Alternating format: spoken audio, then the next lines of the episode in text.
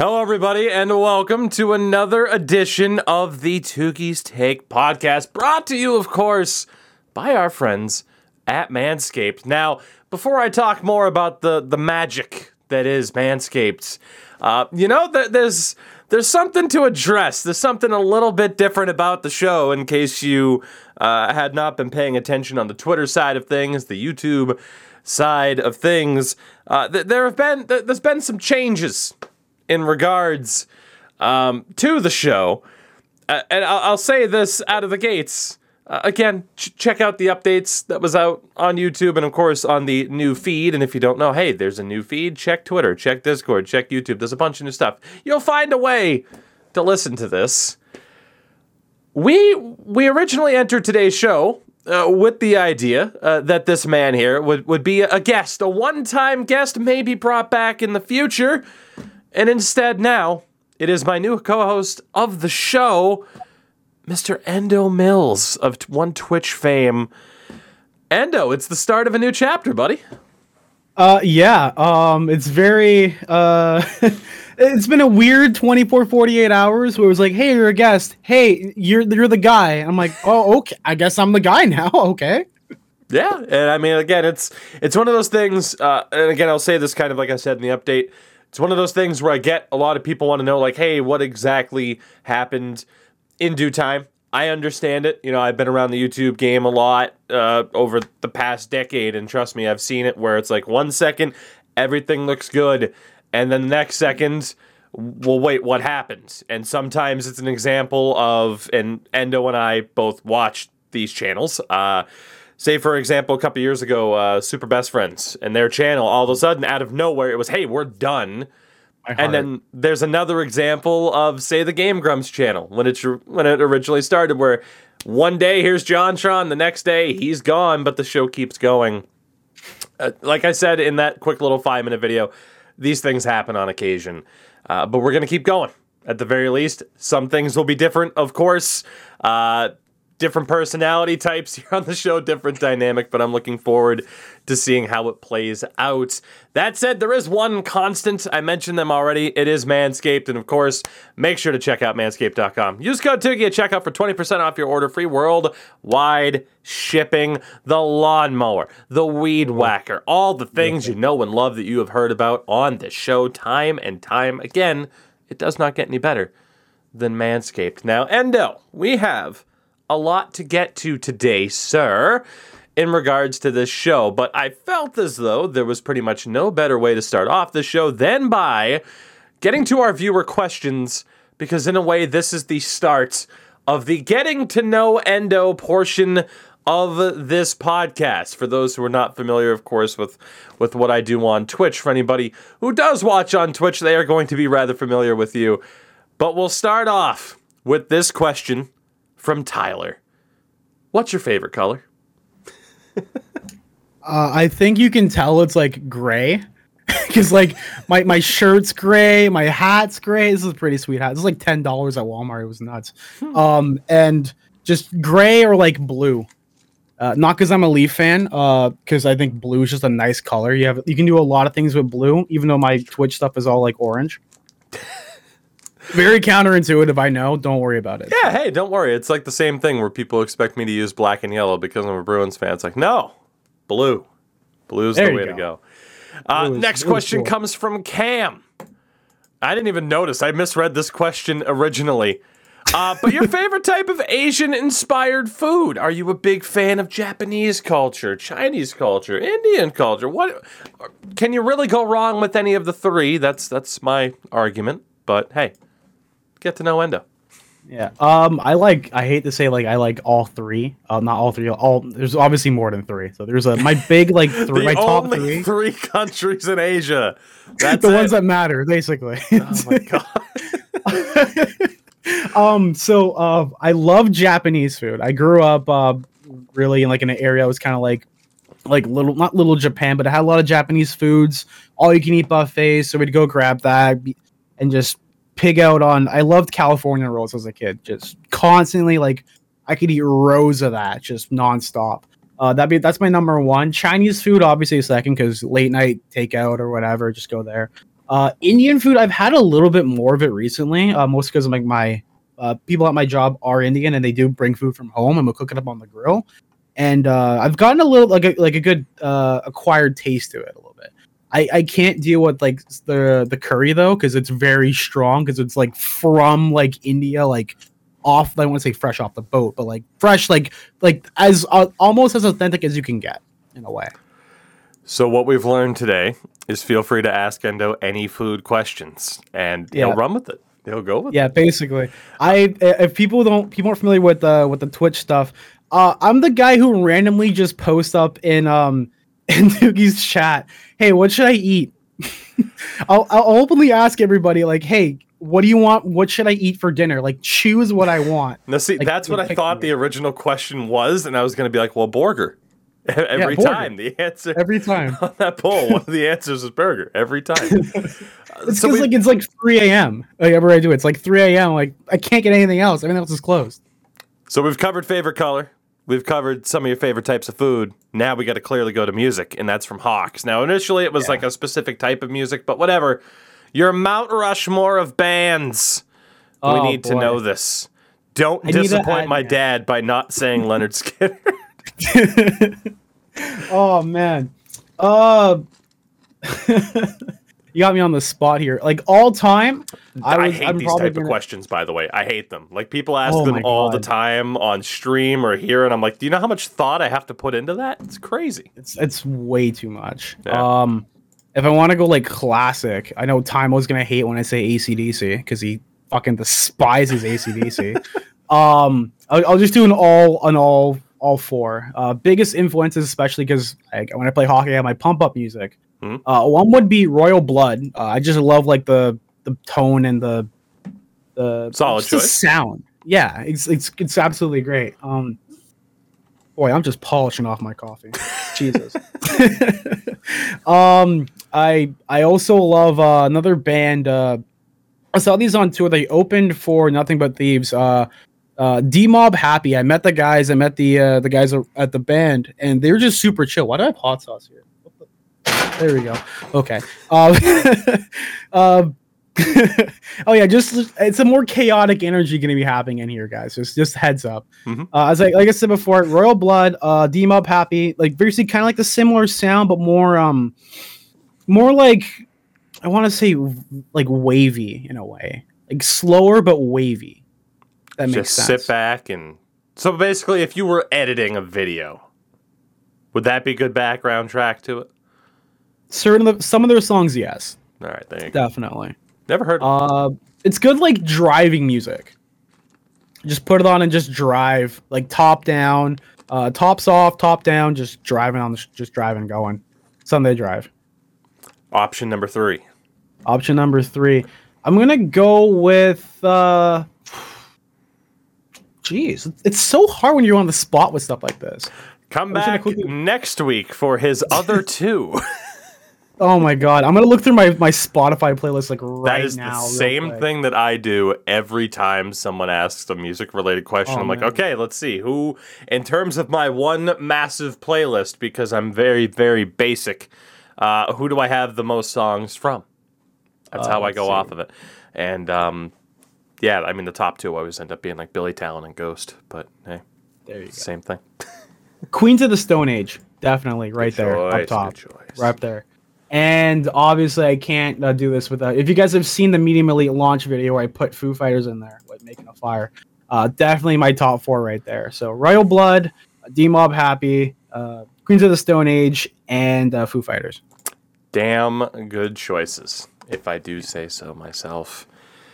With that, Thank we'll thank you all again for your viewer questions. We'll get more in. Obviously, we do have a lot to talk about today. Again, it is our Atlantic Division breakdown here, so a lot to get to. We do have a couple other topics to get to, but again, a friendly reminder in terms of viewer questions. Same thing as always. I put out a post on Twitter, and there is, of course, always the Discord, the podcast questions section there. So, hey, again, plenty of time to ask Endo whatever the hell you want to ask him about. this is the start of something new. So, hey, you know, it's it's it's weird. Ground floor, not ground floor. That is what it is. You'll be able to ask him all the questions that you want. Um, as mentioned, we do have a couple of other things to talk about. Kind of a mix of, of positive and negative before we get into that division breakdown. But I mean, hey, that's that's the world of hockey that we live in um, right now. And I guess a, a, negative topic right out of the start. I saw this um, today actually for the first time. Uh, just wanted to say best wishes to Peter McNab.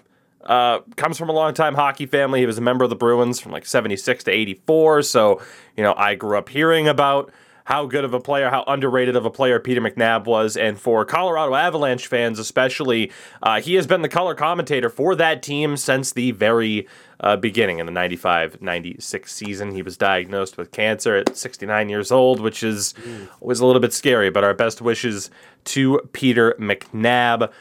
And to offset that, as we always do, you know, you got to take the negative, but add in a bit of positive. I mentioned on the last show when I was joined by Alex. Again, if you missed that, make sure to go check out that show. That was our Central Division preview. I had a lot of fun with that one.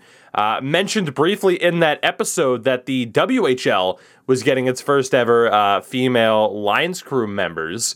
Uh, and Darren Dreger mentioned on Inside Trading or Insider Trading a few days ago that the AHL is looking at introducing female officials as well. So as much as on this show it's been talked about the evolution of the women's game and just the I mean, really, uh, the continued evolution is the best way to talk about it. You look at from the the women's game as it stands, and every time, say, the U.S. and Canada play. Shout out to Marie-Philip Poulin for still um, just ruining my day. Not all that long ago, we talked about Taya Currie getting drafted these are stories we're going to continue to cover because, again, I think while we all would have hoped like the, the women's game in general would be further along than it is right now, I do think we're looking and uh, you know, we're looking at and living in a very special time right now that we're going to be able to look back on and say, like, oh yeah, hey, we actually saw that happen and the active change happened in front of our eyes.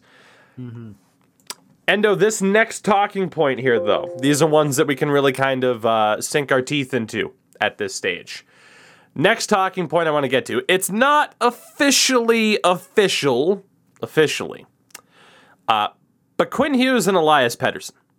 Ooh. The deals are apparently very, very, very close to being done. Uh, the rumor is Quinn Hughes at six years, seven point seven five million. Uh, that comes from, I believe it's Satiar, uh, Satiar Shah of Sportsnet 650 in Vancouver. Again, apologies if there's any mispronunciation there. That deal on its own, six years under eight million for Quinn Hughes. I view that as a straight up steal. What about you? Uh, I think it's the same thing as well. Uh, a guy with that kind of quality, and he's still like getting better. He's still young. Uh, I definitely for that amount of money with that amount of contract, they're, they're definitely locking him in long term. Saying he's like definitely a, a cornerstone of that franchise from from here on out. I think that's definitely a steal. It's crazy how the market went from here's what Cale Makar is getting, and then obviously someone a bit older like Dougie Hamilton, here's what he's getting. And now instead it's, oh, Quinn Hughes is actually getting signed to a pretty good deal. Uh, and I believe it was Rick Dhaliwal as well mentioning the Pettersson deal could be three years at about 7.7 million. So again, under 8 million for Pettersson as well as Jim Benning is somehow making this work.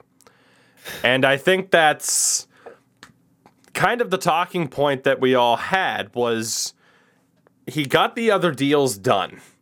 Gets right. OEL, gets Garland, gets Jason Dickinson from Dallas. And then his strategy is just to say to these agents of these RFAs, well, this is what I got left, take it or leave it. And it looks like it's going to work, which is insane to me. Now, obviously, for Pettersson, you're just kicking the can down the road a little bit. And if mm-hmm. he continues to be what it looks like he could be, uh, that under 8 million is going to over 10. And you're going to have some problems at that point. But hey, that's down the road's problem. I just I, am shocked if this actually works out the way that it looked like uh, the way that it looks like it might with Vancouver actually getting these two signed. It's uh it's it's kind of like a, a shot in the dark really if it pays out now if it pays out now because they're still developing they're trying to get better be competitive because yeah. uh, it is a very it's a very weird pacific division because we're in the pacific still i believe yeah mm-hmm. yeah Yeah, the only it's change, just- of course, was uh, Arizona going over to the Central. So, right. That's ugh. which is still very Uh, weird. We talked about the Central Division in the last show, and it's still very, very weird. yeah. It's I'm gonna it's gonna take a while for me to get used to the just such a it's such a small change, but it just it just messes with your mind a little bit more. Yeah, I think that's the that's probably the the best way to sum it up. Is like, oh yeah, there's gonna be a lot of oh yeah moments um, throughout the season. Like, oh, huh, kind of forgot about that. Uh, the other the other talking points that we have here, right? There, there's one that's just more. We, we don't know what's necessarily going to happen, but it was something that I was asked to talk about here. Um, and again, another uh, apo- apology preemptively in case of a mispronunciation. Uh, and of course, like I said too, with Vancouver, we'll talk about it more once those deals are officially set. We still have our Pacific Division preview. Uh, that's actually scheduled for next Friday. Good old Sin for the win. We'll be back uh, to talk about the Sharks and so much more. That might be a, a sad episode to have Sin back talking about the Sharks. But hey, Erik Karlsson got a haircut, and surprise, surprise, he's still incredibly handsome. Who would have thought? Oh no, he's hot. Oh, he, it's it's ridiculous. Oh no, he's hot. uh, this comes from Andrew Zadarnowski, I believe it is, of TSN 690. He mentioned this on Twitter. I'll read this verbatim. A bill was submitted to the Russian parliament that would require young athletes to pay compensation to the team that developed them if the athlete wants to go play with a foreign team. This would impact draft picks who want to cross over to the NHL. At first glance, I viewed this as, oh, could be a good thing, say, for the KHL. Maybe they hold on to some of the young talent, not as if they've had a, a problem with that. Kaprizov stayed until he was 23, 24. mm-hmm. But the flip side of this that I saw in response is would this not mean that more likely top Russian prospects, you know, these kids at 13, 14 years old would say, I'm out of here, and they go over to the Ontario Hockey League or the U.S. developmental program. I feel like this is the type of move, like, I don't know if there was, this would ever even have a shot of being approved, but just the idea of, of, of course, it had to be Russia, but just the idea of like trying to lock down these top prospects, like almost exclusively, and say, if you want them, you got to pay a bit more. That that doesn't seem like a move that was really all that well thought out because I really feel like that would that would backfire. And you know, that that's not the only bit of news in regards to certain uh, policies backfiring on potential leagues that we're gonna Oh, quickly talk about here very soon. But I mean, and the, the reason why I wanted to bring this up, and one thing, of course, that people will learn about you as we continue on uh, with this show, is um, yeah, you you have some Russian ties, we'll say, Oh in boy. your life, so you have a, a decent understanding at this point of how a lot of things work over there. From your perspective, how do you see this going? Because I certainly side with the idea of like if this were to somehow pass, it would completely backfire, and a lot of top Russian prospects would just be over in North America a lot sooner. Yeah, that's a fair point. Uh, the one thing that I noticed there is that the requiring the athletes to pay compensation to the team. That's the one thing I'm kind of like. That's gonna force a lot of people to either leave very, very early, like uproot all the way from like, say, like eight, nine, ten years old, like Yeah. right when they start getting in those programs to come over to Canada or wherever they want to go to play the sport. Um, I think like it, it could be good, it could be bad. It just really does seem like you're kind of like holding them hostage in a certain way. Because I think the whole process of developing through the the minors, uh, was it like the the VHL and all that, and going developing through the club system and going up and getting drafted to the KHL. Uh, I feel like it's uh they're, they're, they're trying to keep it the way it is old fashioned or kind of keep it like the way it is there and not have a lot of change. Uh, i think it could be it could be good to keeping them there but at the same time you gotta let you gotta let people do what they want to do. Yeah. if if, uh, if someone feels like they're gonna develop better playing overseas they you should let them do that. Like what auston matthews did over in over in the us he saw he wasn't getting enough time over here flew over developed uh, over there in the state over not the states uh, Uh, over in, in europe. Yeah. yeah, and then uh, became a top prospect, and he's uh, our guy on the Leafs. Now, I'm gonna say something real quick about the Leafs. Just because I like the Leafs doesn't mean I'm a Leafs homer. I know for a fact if they don't get it through this year, I swear to God, uh, We will have. there's going to be a riot down my. I live downtown. There's going to be a, a goddamn riot down. down we will have plenty of time to talk about Toronto in this podcast. Thankfully, I'm God very damn pumped for that. Uh, the two other things, look, it, it's the ongoing situation in the aftermath of what happened in the Ukrainian league with Jalen Smereck. Here, here's what I'll say about this. I think, as we all probably know at this point, the player in question, Andrei Deniskin, uh, was issued a 13 game suspension, which, I mean, it's low. Anthony Duclair's spoken out, JT Brown, Jake Chychrun. I think that's the main issue that people have. Um, you know, the fine that comes out to about $188 per game, that does seem incredibly low, but at the end of the day, uh, you know, you got to factor in like, hey, this isn't an NHL player, the, the CBA with that league. Like the fine, I view as being what it is, based off of what's there. Uh, you also had the GM of the league, the UHL, claiming that he was fired for speaking out. We'll take that with a grain of salt. And Yeah. then you have certain uh, agents saying, hey, there's no way I'd let one of my clients play over there. What I take away from this situation is this, Endo. I don't view this as, oh, if you suspend this guy or ban him for life, the problem of racism goes away in hockey, in the Ukrainian Hockey League, in the Ukraine, in this country in general. But the idea is certain agents, certain players are going to look at how this league responds to this incident, and then that is very much going to affect the league down the road, and that is its own form of positive change.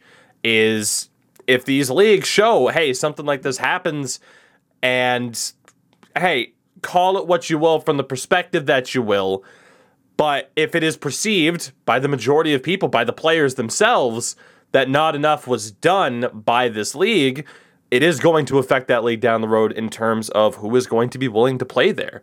That problem might not necessarily go away, but at the end of the day, I think we've uh, we've all kind of learned that for any business, any company, uh, you affect their bottom line, and all of a sudden, boy, can those opinions and stances and disciplinary actions and the uh, extent of them change pretty fast. So there, there's a there's a lot to this entire situation. I don't know how you read into it, but uh, the floor is yours unless you want to move on to our next talking point here. Uh, yeah, I'll just touch on it a little bit um, because I think it's it's a ridiculous scenario that's happening right now, and I feel like there's there there isn't going to be enough damage control they could do on this whole entire situation now because it's gotten so out of control with the fire with the uh, alleged firing of, of of the GM for speaking up against the. Uh, basically against like giving him like a basically slap on the wrist. Now, another situation I want to compare it to is last year in the AH in the AHL, uh, Ontario Reign forward at the time, uh, Boko Imama was was you someone used a slur on him. I think it was player uh, Brandon Manning uh, when he was on the Condor. He used a slur on him, and he only got a slap on the wrist. Mhm. Uh, five games using a slur.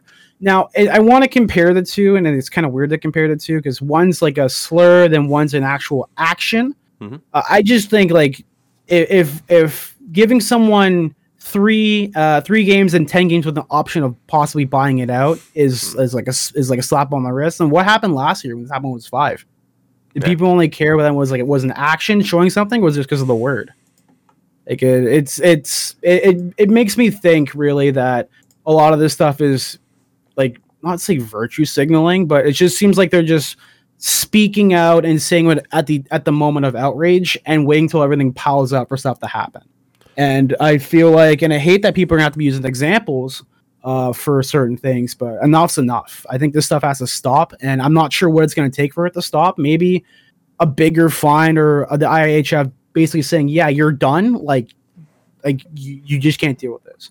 I think the other thing too was that uh, the Ukrainian player who was an alternate captain, I believe, of the team. So this is who you choose to represent your franchise, your franchise with. This is your Hmm. player you choose to have as like this is our leader. How, how can you have uh, someone uh, with that status use such a offensive thing towards a person of color or just in general? It's it, it's still like boggles my mind. So, again, as mentioned, uh, we try to balance the, the positive and the negative on this particular show because at the end of the day, uh, man, hockey stories are hockey stories. And uh, again, you, you could argue, well, how much of a. Not, not how much of a hockey story is it? It's that it's absolutely a hockey story. Um, we'll we'll bring a little bit of levity here though to the show before getting into our division breakdown. But of course, a lot of those talking points. What's going on in the world of hockey right now? That's what we like to talk about here. This one though, it's one of the things that we maybe don't get into enough, and I, I'm looking forward to this. In terms of talking about the video game side of things, now Oh. I will say flat out. Uh, that I am I am probably touching up upon this so we can use this as an excerpt from the show to put on my main channel so I can just be like, hey, see, I talked about it. Uh, but EA NHL, uh, NHL 22 is a week or two away at this point uh, from dropping. I think the EA Play trial comes out in a week. We are very, very close to the launch of the new game. And of course, as is the case, they are releasing the ratings for the top players. Uh, they started off with goaltenders. And that is what we'll touch up upon now, right? Oh, I want to talk gotta about. I want to talk about the top 10 as it is, right? Number 1 on the list was Andrei Vasilevskiy. I don't disagree. No doubter, right there. Completely no doubt. He's he, he's your guy. You have him in any sort of game. You put you put like a, a bad team in front of him, he's got you. Like completely. It's chef's Second, kiss. second on the list, Connor Hellebuyck. I do not disagree. Uh, you know what? No, he, he- he's he's definitely on that list for sure. He's definitely the number two. I know this next one. You're definitely gonna be like, yeah, no, no, no, no, no. Number three, uh, with a tie, uh, with a tie for uh, third place with a 90 overall rating. Vassie's a 92, Hellebuyck's a 91. Carey Price and Marc Andre Fleury at three and four, uh, both with 90 ratings. Matter of fact, Tuukka Rask is at num- uh, number five with a 90 rating as well. We'll start off with Carey Price people should very much expect that hey when i get to the roster editing stuff like i do uh Carey price won't be a 90 overall but i feel like i'm more justified than ever in that decision in that of course for those who do not know uh, the video game has added things called x factors which are either a minor boost or relatively major boost to a certain aspect of a player's game within the game. So I feel like there's a perfect way to have now Carey Price be closer to a mid 80s player, but then give him those abilities that he can turn it on and stand on his head like we saw in the playoffs. There is, I feel like, an accurate way to represent playoff Price at this stage. If you want to argue he's still a top 10 goalie, sure. But when it comes down to okay, there's arbitrary uh, arbitrary numbers, a rating that's assigned. Uh, it's it's a little bit tough to sit there and say Carey Price at three, uh, alongside the reigning Vezina Trophy winner and Marc Andre Fleury, and Tuukka Rask at five. Tuukka's still fantastic. The controversy of this comes as right now he is a free agent, although it is expected he'll sign with the Bruins around January or February once he's Right. healthy. But yeah, I it's there are some ratings we'll talk about too in a second um, that have finally dropped. Carey Price's rating has not dropped, and I, I'm not surprised, Yeah. um, given uh, what has uh, you know what happened in the aftermath of a, a Stanley Cup run, a, a finals run at least for the Habs uh, this past summer. Right. Oh, I, I agree completely. Um, like if if there was no playoffs at all for him, I would I would definitely see them dropping his overall down a little bit. But I feel like the fact that he basically turned on the Jets and just carried that helped carry that team literally carry uh to the to the basically a Stanley Cup run.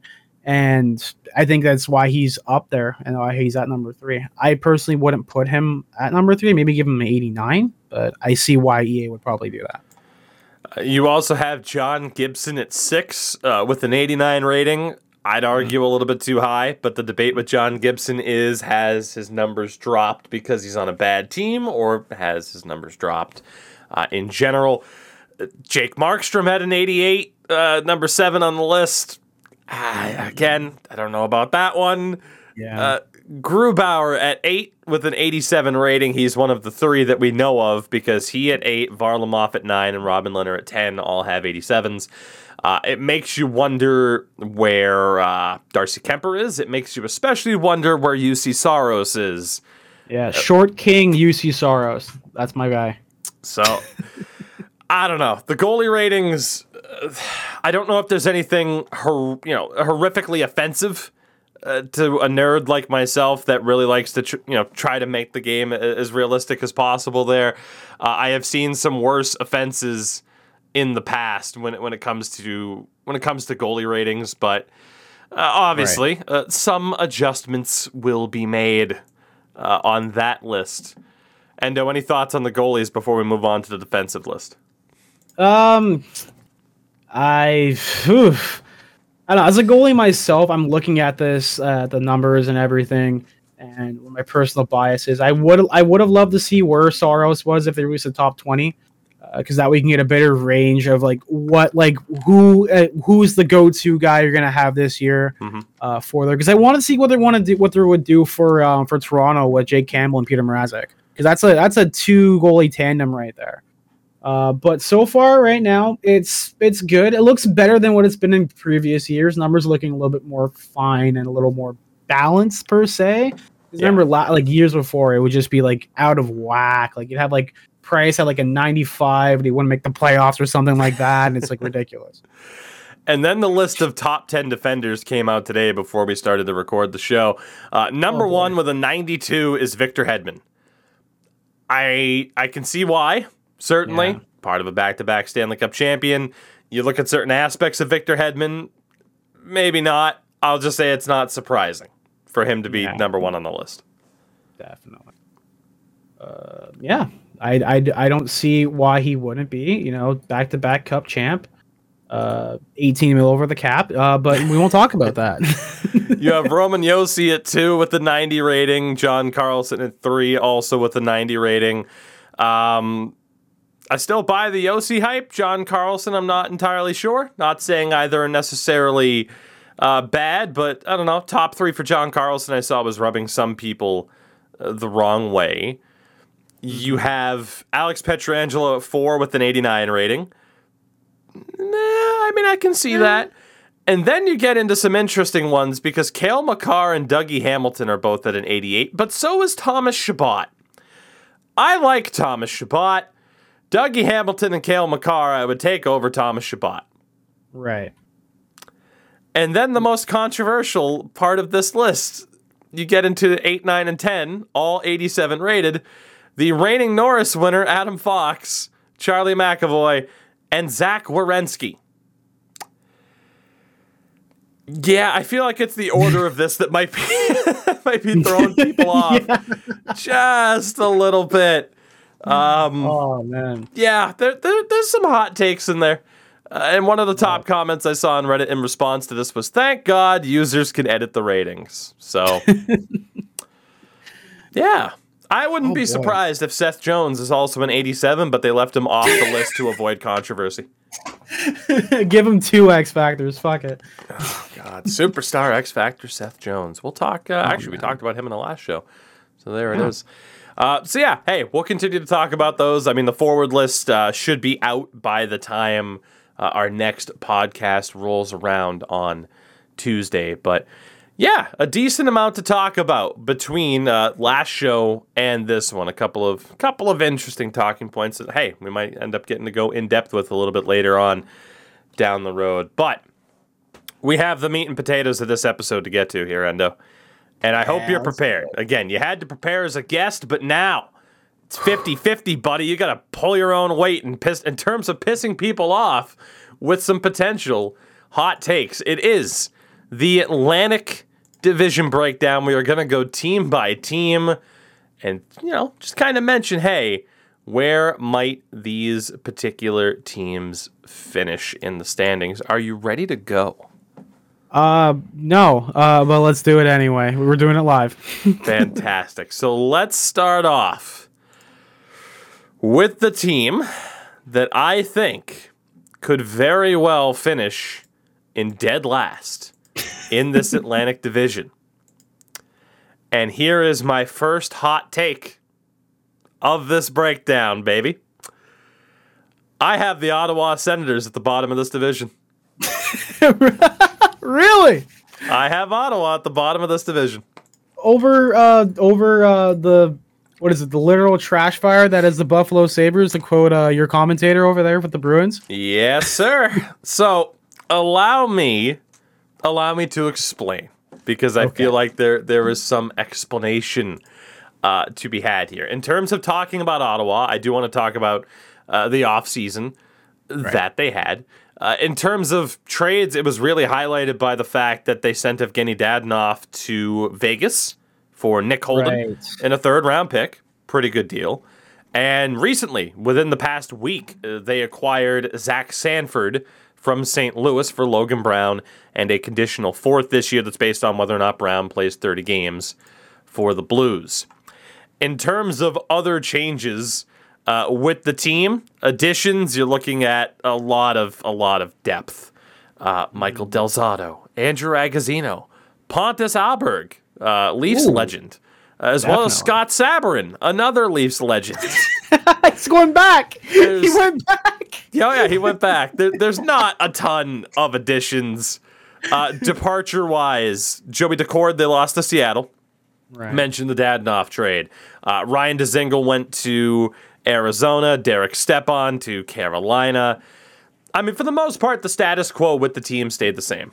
But I want to look at their offense first. And the big question right now is what happens uh, with Brady Tkachuk, right? He is, Right. uh, pr- if you presume that um, both Pettersson and Hughes have signed, then Brady Tkachuk is the last holdout. And knowing this podcast curse that exists by the time you're listening to this show, he would have signed, and that's that's going to be great. But I look at this team and I say they were pesky last year. I mean, you got to see a lot of them, of course, with the North Division being what it was. Yeah. I like Josh Norris and Drake Batherson. I think guys like Formenton and Stützle will be better than they were last year. You notice the theme of younger players so far. Uh, I don't mind the Zach Sanford pickup for what he provides. Uh, speaking of you know, the Leafs connection, Connor Brown, I think will do better with a, a better supporting cast around him. Uh, but from there, it's nothing but question marks. You have unproven young forward and Shane Pinto. Uh, then Colin White, Nick Paul, Austin Watson, Chris Tierney, and probably maybe Andrew Agazino until Brady Cuck, uh, Brady Tkachuk, Brady Cuck, until Brady Tkachuk signs. Like they're simply not there yet. Like I view them as having uh, probably like a six out of eight in terms of the uh, the offense in the in the division. So they don't have the worst offense in the league, but man, there's some question marks there. And even then, Brady Tkachuk, like obviously he's he's got to be a cornerstone player of that team, but he has question marks surrounding him as well moving forward. Yeah. Oh boy, that that uh, now that I look at the actual like ro- like roster breakdown, what they have over at Ottawa, like they have Matt Murray, but then again, Matt Murray is kind of streaky. He's getting way overpaid for that contract because he needed the. They, they gave him that money because he needed to hit the cap room floor. Yep. And now they're in a situation where they won't pay Brady Tkachuk, even though they have all that cap space to, to give him the money that he basically deserves. Mhm. It just seems like like Melnyk's just holding out for some reason. I don't know what it is. Is he just not? Like, is it not spending money? Is it because you know people aren't going to go to games, so you can't spend that money anymore because of COVID and everything? It's the Jim Benning method of here's what we got for you, take it or leave it. It's like, well, actually, Jim, you have like thirty million dollars. So we got what we got for you. Take it or leave it. don't look at the money on the table. It's not yours. Don't worry Cap friendly is fake news. Take the five million, Brady. Take take the five.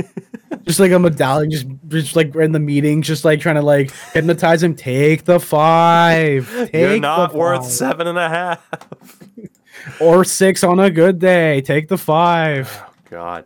Um, defensively, this team. Uh, again, I have towards the bottom half uh, of the division, maybe like sixth out of the eight teams.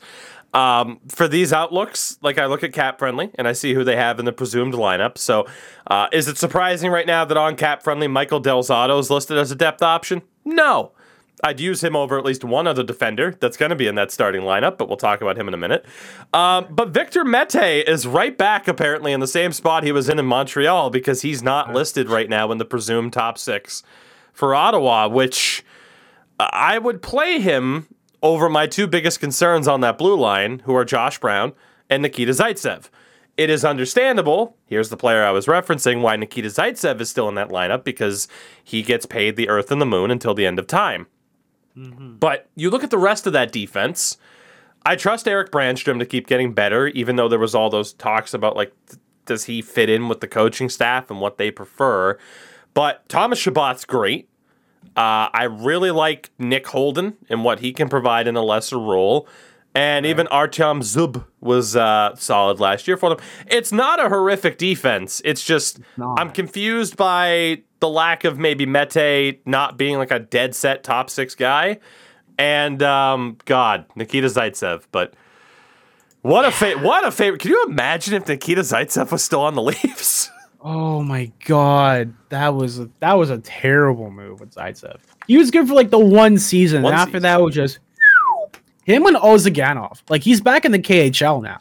Yeah. And I'm like, they have like their one like sign of brilliance. It's just like perfect. You're doing good. Like you're doing good, sweetie. And then just fall off the cliff once they get that payroll coming. Andreas uh, Borgstrom as well. There's a lot of oh. those guys that the Leafs oh, tried man. out to see who would work. And then Marty Marincin's still there though. Don't worry.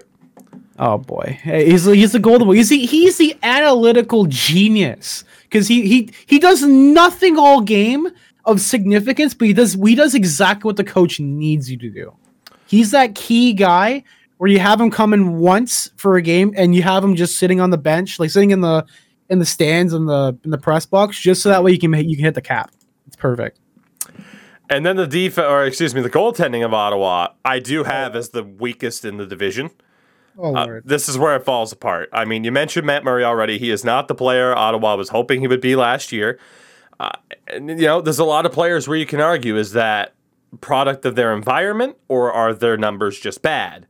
Mm. Uh, they do have Philip, uh, excuse me, not Philip Forsberg, uh, Anton Forsberg, who put up a 909 save percentage in eight games, which, eh. They also have Filip Gustavsson, who played nine games but had a 933. Like I, I don't know how that happened.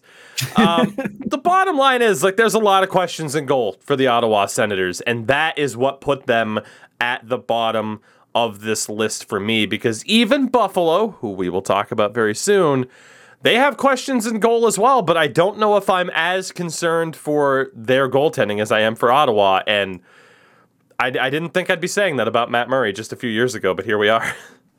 Uh, Matt, no glove, no love, Murray basically. That glove hand is God. Is it just because he was a product of Pittsburgh and their goaltending situation? Because that's another story for another day. But just oh my God, I could go on and on about goaltending coaches and everything, and how having one just for a glove hand means the difference. So for oh. Ottawa, I have them at last. I presume you have them around sixth or seventh. Yeah, I was gonna put like something along lines of Buffalo because that's just not good.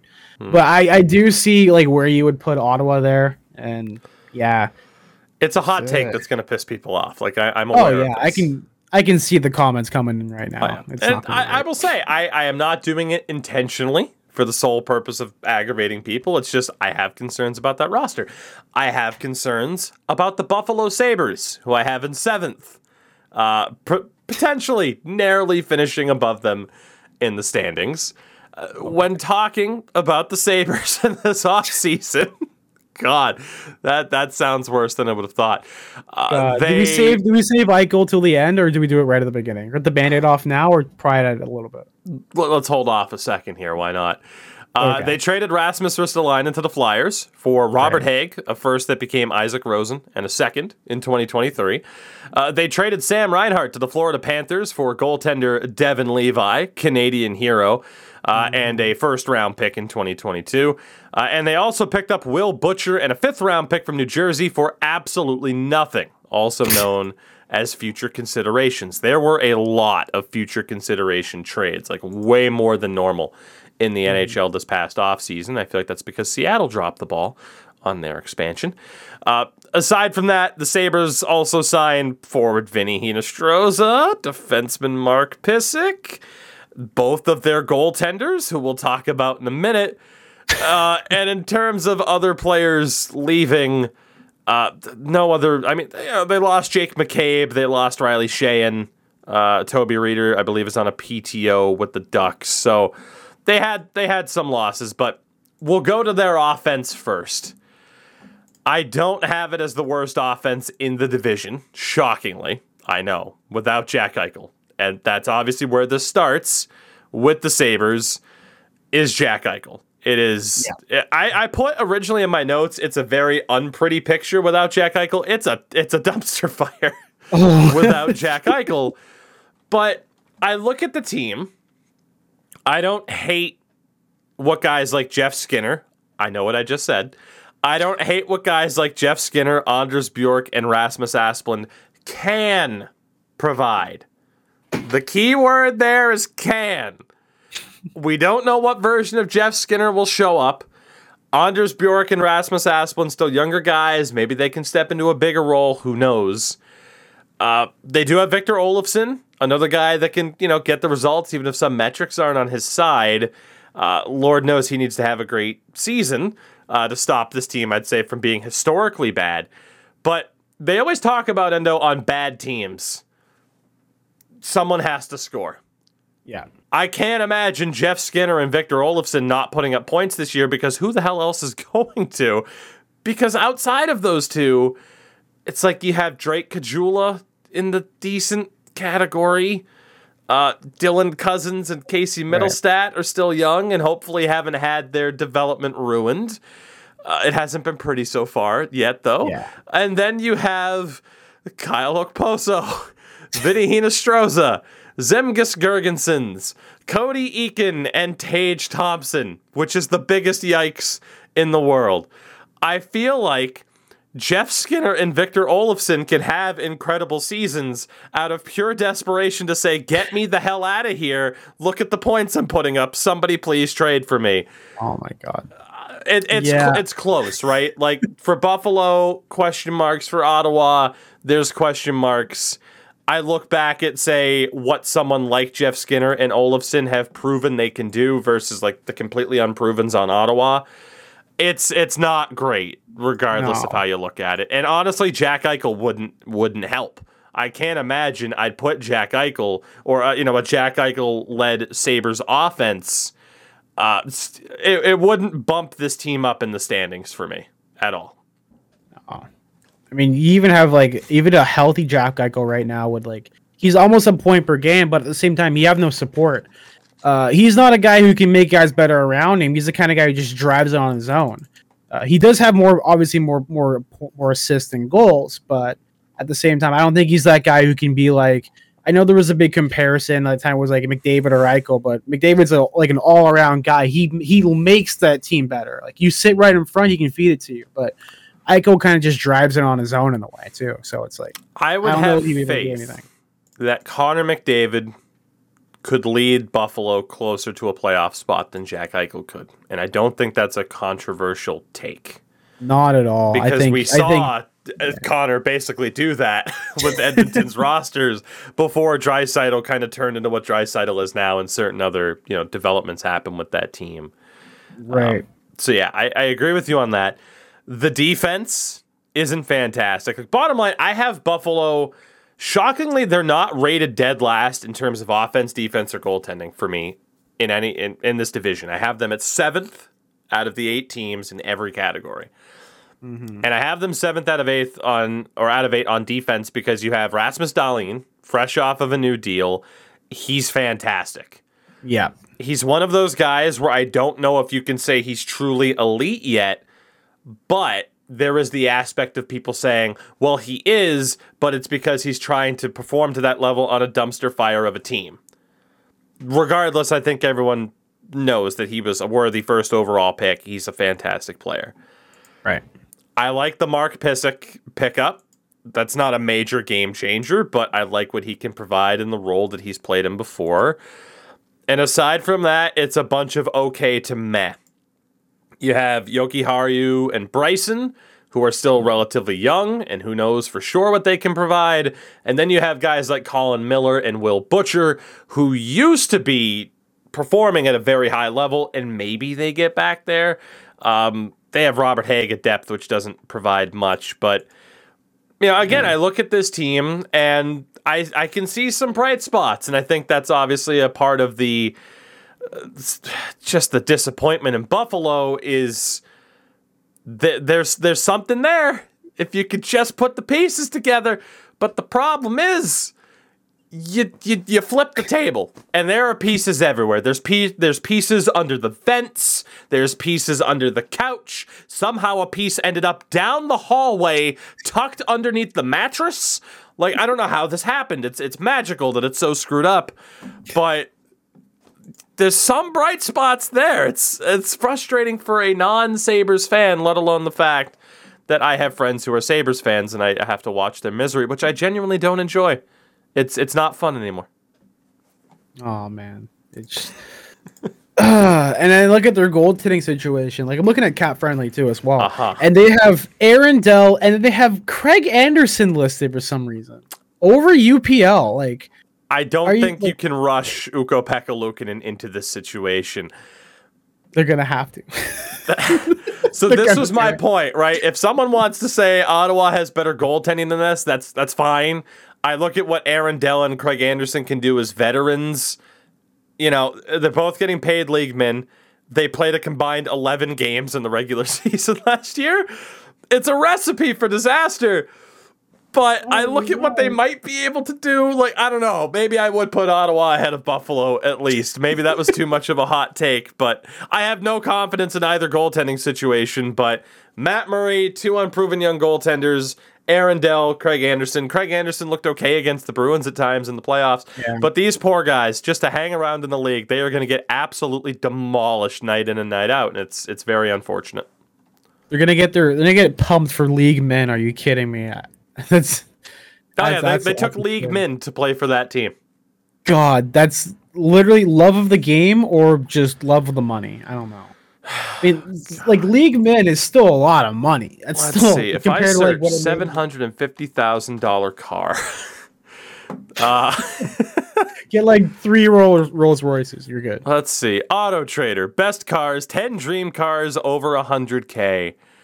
Um, I mean, hey, there are some Aston Martins you could buy for that go. amount of money. Once you know your agent gets a cut and all that stuff. Would I play behind the Buffalo Sabers for an Aston Martin? I- I'd have to think about it, but I could see I could see why somebody would do that. oh my god! So Buffalo seventh the best, eighth is probably more secure. Sorry, Sens fans, but god Oh, damn it, man. I'm just I, I you can't tell me you have more confidence in Matt Murray than you would in Aaron Dell or Craig Anderson. You cannot tell me that. You can't. Number Sorry, architect. I'm sorry. Sorry, architect. Number six on my list. I don't think this one's particularly a hot take.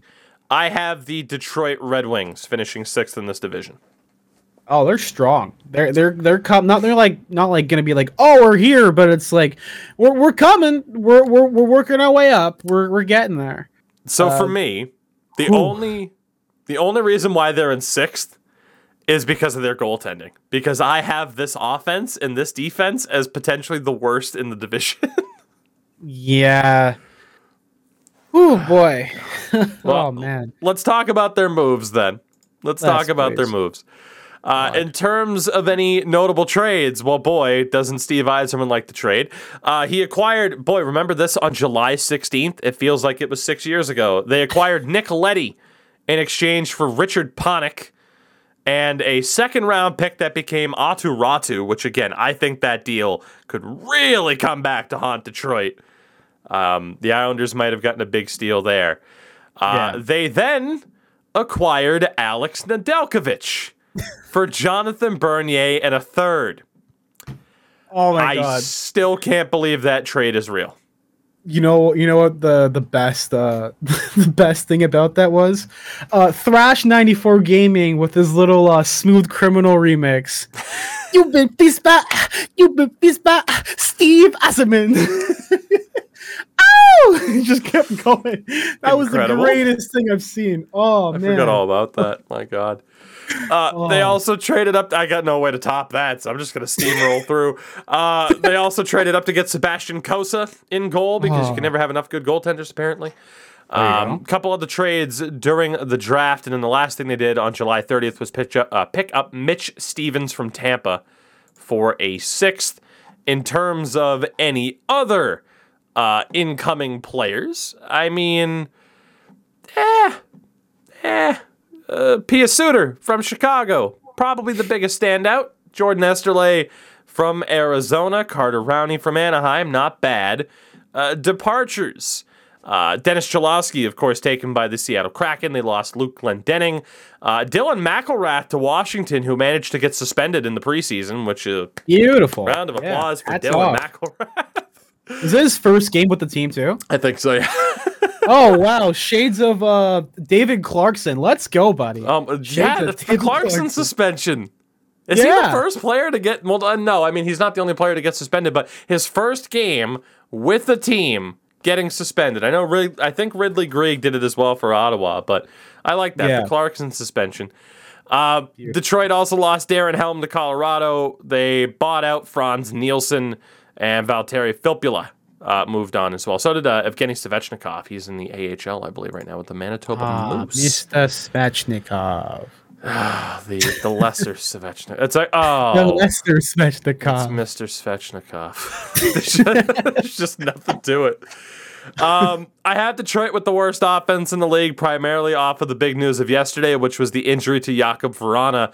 Uh, a shoulder injury will take him out for four months, which is a gigantic hit. He is a top three forward on this team, minimum, if not arguably one of the top uh, two. On top of that, um, there's questions surrounding Tyler Bertuzzi. Um, We know due to his personal choices that he'll miss the games that Detroit plays in Canada. And that's after just playing nine games last year, I believe, due to injury. He did put up seven points in those nine games, but still, there's questions surrounding him. Uh, but you still have Dylan Larkin, who's very good. Uh, Pia Suter as well, very good. I like that pickup for them a lot, even though it's only one season uh, to go off of where he played in Chicago. But from there, man, I'm I'm not sold. Like Robby Fabbri is fine. Sam Gagne, Carter Rowney, Adam Erne, serviceable. Oh man. And then you have Namestnikov that needs a major bounce back. That guy's stock has plummeted over the past few years. Yeah. And then you have younger guys like Zadina, Rasmussen, Veleno, and now Mitch Stephens, uh, who, you know, I won't say are completely unproven, but there are question marks. I mean, Zadina's still 21, Veleno's still a young guy. There's just too many question marks surrounding this team for me to rank them any higher than last in terms of offense, especially after that Vrana injury. That's that's just a killer. Yeah, hundred percent. Their defense. I was gonna say, I know there's not too much else to add there in terms of Detroit, right? It's just like, yep, that's that's that's that's a rough That's situation. Detroit. But like you said, I mentioned those younger guys. They're on the up and up, but Wings fans, I think, especially after yesterday, they're like, okay, it's going to be another one of these years. Because this defense, and I'm sorry to Thrash, uh, who, of course, one of the, you know, one, one of the, the Wings fans that uh, we know and love. Um, I can't rate this defense highly either. Like, full full stop. I, I like Troy Stecher. I, I think Moritz Seider will do well. It looks like he'll make the team.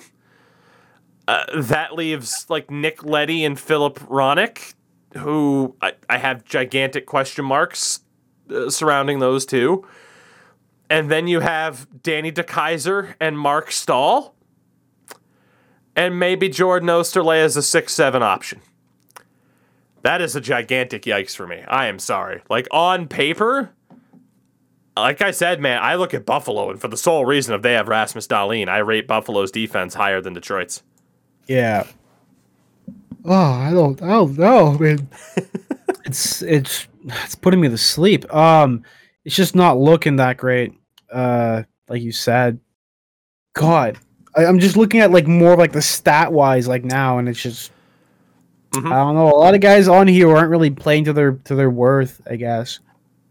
And a lot of guys just kind of maybe in like the the end tail of their career, and some guys you- you're you're weird because you're stuck with like guys who are like super young and guys are like getting like just kind of like bottoming off of their like peak and Yeah. everything. it's a good mix to have, like a veteran like Marc Staal in that locker room that's solid, but in terms of what he provides on ice, that's where you get into uh, a little bit of trouble. Exactly. But I, I mentioned that their goaltending saves it. And um, I don't know. I ranked them in the top half, maybe even as high as third in terms of goaltending in this division, in terms of how safe I feel about it. And that is because I am all aboard the Alex Nedeljkovic hype train. I think Carolina made a gigantic mistake in not staying loyal to him. I do have concerns about Thomas Greiss as a backup. Um, you know, both of these guys. The argument, chicken or the egg, are they a product of the team in front of them? I don't know, but I'm all aboard that Nedeljkovic hype train. But as you can tell, um, that's that's not enough to get Detroit into uh, playoff conversation. Like there is a drastic difference between the top five of this division and the bottom three that we've already talked about. Like a drastic difference. yeah, hundred percent.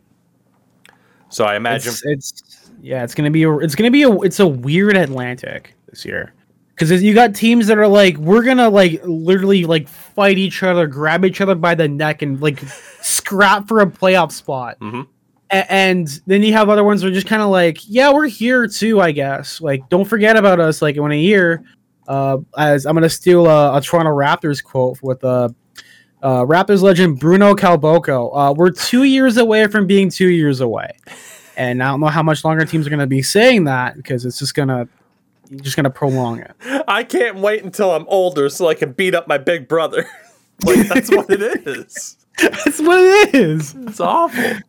It's it's not fun. No, but it will be in the future, maybe for Detroit, especially. I mean, come on, they got Steve Yeah. Yzerman at the helm. Uh, for the top five, then, I don't know if we're going to agree on this either in terms of where I have these guys ranked. I have the Florida Panthers at five. Could still very well be in a playoff spot. And I think we'll talk about that when we get to the Metro next week. Just how likely it is that the Atlantic could see five playoff spots. But I have the Panthers at five. Oh, A little bit low. Yeah, a little, a little, a little low. I will explain as to why.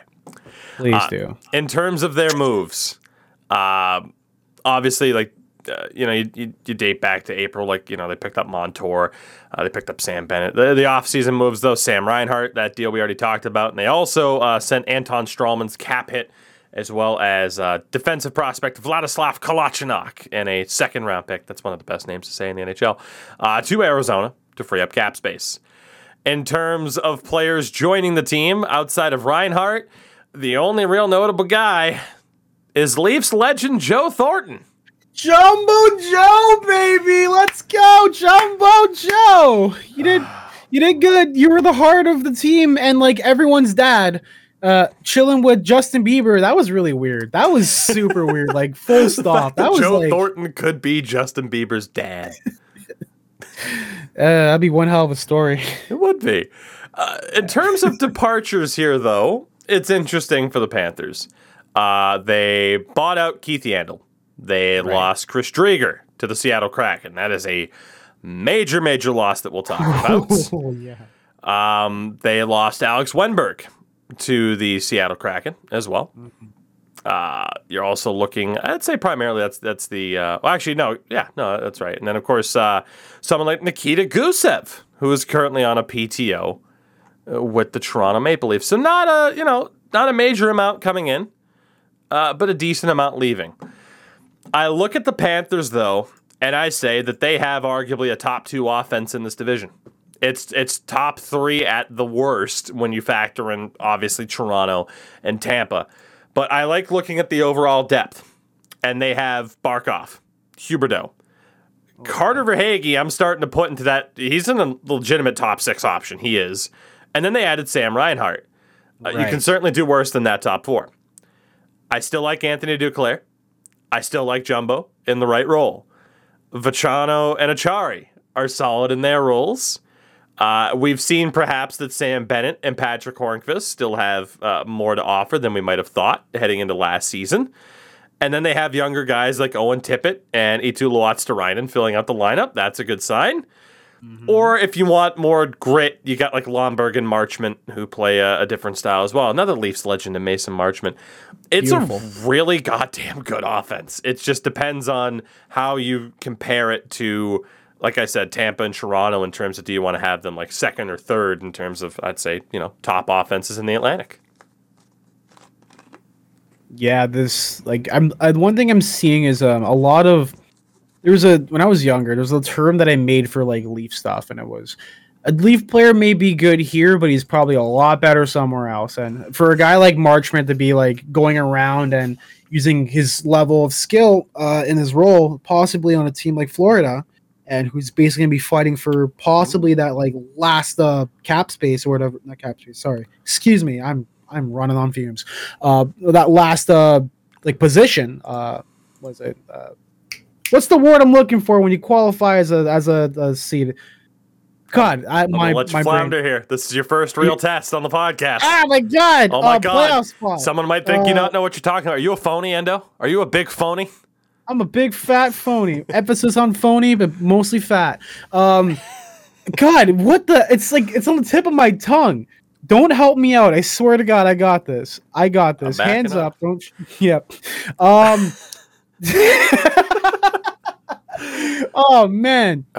Uh, It's the thing where you're in the thing and you do the thing and you're you're not in there. You don't qualify directly, and it's like you're the, the bottom two teams from the division. Like wild card, there it is. Fuck yeah, let's go, baby. He did it, ladies yeah, and gentlemen. Yeah, let's go. He did it. okay, the wild card, like they're gonna fight it for a wild wild card position. You even said top, at like the beginning of the the section talking about Florida. How did they how did I mess that up? Jesus. That happens. Don't worry. Hey, happens. trust me. As it goes along, you're just like, yeah, I'm gonna, I'm gonna screw up and say something. It is what it is. Uh, I will say really quickly though, uh, breaking news on Twitter: uh, the Quinn Hughes and Elias Pettersson deals are official for the Canucks. Hughes is at six by 7.85 million, so under eight million for six years for Quinn Hughes. Pettersson, 7.35 million for the next three years. Judging by the market, that's a steal for both players. That is that is, mm, perfect. So now we again wait to see what happens with Brady Tkachuk. Uh, the Panthers defense, I honestly don't have as much to say about this because again, I have them as probably a top three defense in the league. Uh, a healthy Aaron Ekblad and Mackenzie Weegar are tremendous. There's no debate about that. Uh, I like Gustav Forsling and Radko Gudas. Markus Nutivaara is solid. Um, you still might have some questions about Brandon Montour. It's a really damn good defense, though. And again, you could argue what might have happened in that Panthers Lightning series had Aaron Ekblad been healthy. Oh man, I almost forgot that he had he was it broke his leg. Jeez. Yeah, I believe so. Yeah, I remember watch. I remember watching that game like on TV. It was just ooh. Oh boy, yeah. Yeah. Like it, if he's healthy and he's back to how it is, because when you get a leg injury like that, you're not hundred percent. You might say you're hundred percent, but you're not hundred percent. At least not for a month after you're on the ice and everything. I think Uh, similar so to the- hopefully, Tyler Seguin situation, right? Where it's just like he's back, and it's like he's not back yet. We'll we'll see Tyler. he's Seguin back, back, but not year. as better than ever. Yeah. So a top two, maybe top three offense for Florida, a top three defense for Florida. Brings us to the goaltending, and this is the reason why I can't rank them as high. Uh, without Chris Driedger, there is a whole lot more pressure again on Sergei Bobrovsky to live up to that contract. And then there's Spencer Knight. Spencer Knight looked as good as advertised in that very small sample size. But that's a question mark for this team because if Bobrovsky can't get it done, you are relying on, I believe at this point, 21 year old Spencer Knight. He is 20. He'll be 21 in April. He's he's 20. For a team that has cup aspirations, this team lives and dies with Sergei Bobrovsky unless Spencer Knight pulls a Matt Murray. And that's that's tough to bank on, right? And I like Spencer Knight a lot. But I think people can understand my hesitation with this team because of just how goddamn important goaltending is. So that is why I have Florida. Now it's it's close, right? Between the next few teams we're talking about, it's it's pretty close. And like I said, the battle with the Metro for who gets those wild card spots. There are going to be some good teams that miss the playoffs. I'm scared for Florida because of their uh, goaltending, though. Yeah, a little bit here. If if, Bobrovsky doesn't bounce back or be that number one guy that he's literally getting paid for, I don't know what that franchise is going to do. Um, do you, you you just give Spencer Knight the job and then have to try and shop around Bobrovsky or even go the route of buying him out if he's that bad? You're gonna have another uh, Bryzgalov situation, but this time it's in um it's in Florida. Like it's it's kind of scary. He, uh, you know, Yeah, he'd look pretty good for the Arizona Coyotes. Just be prepared to give up a lot to get Oh. them to take that deal, but I could see that happening. It could be definitely. Sometimes a change of scenery could also do it too. Who knows? Maybe just like a different system and how it's played. Goaltending is really weird. Yeah. It's very weird. Are we ready for my next hot take? You're let me guess, you're putting my uh my Leafs at the bottom of your uh Boston Bruins. I'm already I can already call it. Number four in the Atlantic Division, the Boston Bruins. What? What is this? How Uh-huh. can you ch- you're a traitor to your people. What are you doing? Come on. true. Come on. I appreciate it, but like you're you're a tr- you're a traitor to your people.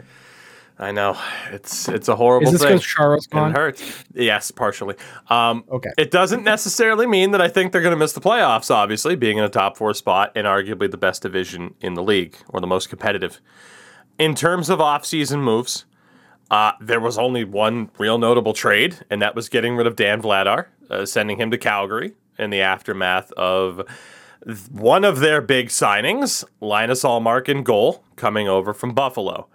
They signed Tomasz Nosek from the Vegas Golden Knights, Derek Forbort from the Winnipeg Jets, Leafs legend Nick Foligno, and Erik Haula of Nashville. That is while losing uh, Kevan Miller to retirement, Jeremy Lauzon to the Seattle Kraken, uh, Gregory McKegory and Jarred Tinordi to the New York Rangers, Sean Kuraly to the Columbus Blue Jackets, uh, backup goaltender Yaroslav Halak to the Vancouver Canucks, Ondrej Kase and Nick Ritchie to the Toronto Maple Leafs, Thank you. Tuukka Rask is a free agent, and David Krejci left and went back to the Czech Republic. So let's get into this. And I feel like people can tell what the mood is just off of what I mentioned right there. The Bruins offense for me is uh, top four. I can't put them any higher than that. Yeah. They still have the big three of Marchand, Bergeron, and Pastrnak. My money's still the best line in hockey. I do still rate Jake DeBrusk highly, and I'm glad he stayed. Uh, I'm glad Craig Smith is still on the team because he's fairly well underrated. He he doesn't have the biggest name in the world, but he's a really good top six option. and Preds fans can attest to that. But after that, I am concerned because with the departure of Krejci, that means Charlie Coyle has to step into that 2C spot after a disastrous season last year, probably his worst season in the NHL. He'll be next to Taylor Hall, who did re sign with the team, but there are some questions about Taylor Hall still. You know, I, I don't think anyone can say with certainty that Taylor Hall is going to be who we all thought Taylor Hall would be and what he once was once upon a time. I can't say that with 100% confidence, especially with David Krejci gone. He looks so good next to Krejci, and now that's done as soon as it began. They signed Nick Foligno and Erik Haula. I think two guys who five years ago would have bolstered anyone's middle six. I don't know if they're still that, especially as well. There's injury concerns. Right. And from there, the bottom six is Trent Frederic, Curtis Lazar, Nosek, Chris Wagner, Karson Kuhlman. A lot of grit, but I'm concerned. I cannot say with 100% certainty that the Bruins have a top three offense in this division, and I think that's going to be very, very important. Yeah, I didn't realize how many guys um really gone from Boston. A lot of Oh, turnover. they had a lot of guys either leave for retirement or just kind of just say, you know what, I just want to go back home. Hmm. And uh, obviously I respect respect their decisions since it's their life and everything, but their team is not doing too well. And uh, Boston fans do not do well with people leaving uh, for uh, their own better judgment and stuff. How dare you put family over the sport, Tuukka Rask? Fuck, I, I've saw, I've talked about it so many times. The people. Oh, oh my god. god, the people. Let's not. We have stuff to talk about. Let's not get into that. Um, I know. I'm just. I'm just. Just poking the bear. It's fine. Ah, because you see. Um, ah. The Bruins defense. the Bruins defense, though, I do have as a top two, top three at worst defense in this division. Right.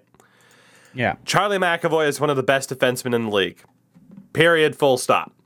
Mm-hmm. I like Mike Reilly and Matt Grzelcyk a lot.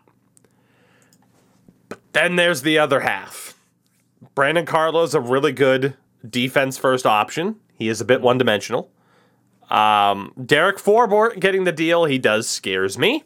Um, it's going to take some really strong play from him to show me that uh, the Bruins didn't make a mistake and say bringing back Zdeno Chara instead. And then you have like Connor Clifton, who's okay, or John Moore if he's healthy. There's just some more question marks than I prefer with Forbort and Clifton, but it is still a really strong defense. I don't think anybody can deny that. Right. Um, unless you want to try. no? no, I got I got nothing. I don't I don't talk ill will towards my rival because I'm not a asshole. Why is that car? Okay, never mind. Um, no, there was um, I'm not sure if you can get picks up on the audio, but there's this dude just ripping it on the street. I mean, almost like pine, almost like piney. That's but like, yep. I knew that's where you're going it. with that. Yeah. okay. Goodness. Okay, we're good. Yeah, we're, we're good. good. Don't worry about it. This is all staying in, by the way.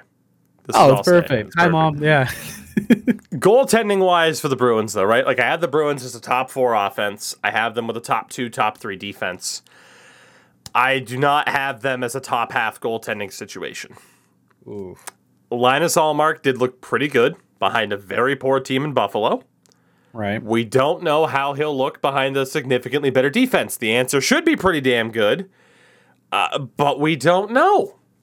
It's yeah. it's a concern because you know Tuukka Rask will seemingly re-sign with the team when he's healthy.